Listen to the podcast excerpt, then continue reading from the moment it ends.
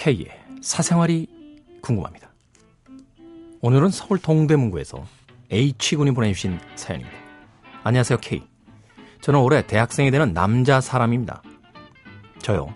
친구들이랑 스키장 가고 싶은데 부모님이 안 보내주세요. 당연히 네 돈으로 가라고 하십니다.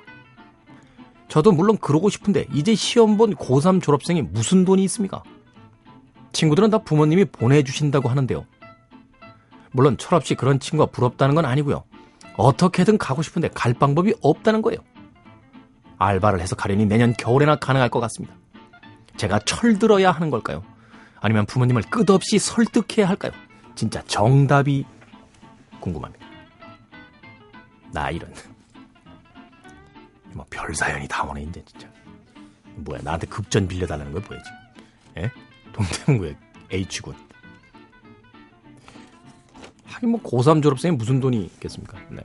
부모님이 또 여유가 없으시니까 또 그렇죠. 스키장 렌탈 한다라고 해도 또 비싸긴 하죠. 네, 그 나이 또래에 도 비싸요.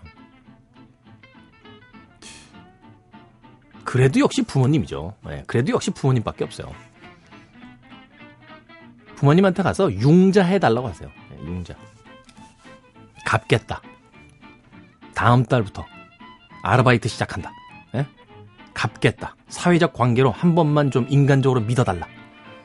근데 이런 경우에는 되게 이전부터 별로 신뢰가 없는 경우가 많기 때문에 부모님들 사이에서 네가 갚어 야 웃기고 있네 이런 이야기 들을 확률이 큽니다.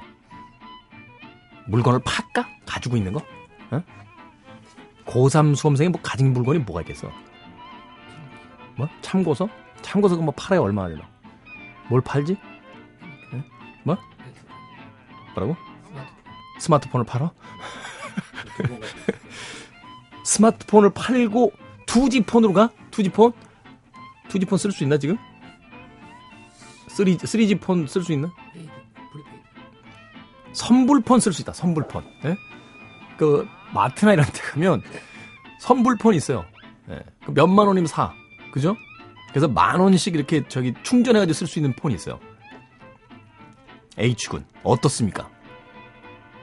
안 돼요. 스마트폰은 안 됩니다. 그거 없으면 아이들하고 톡도 못 하고요.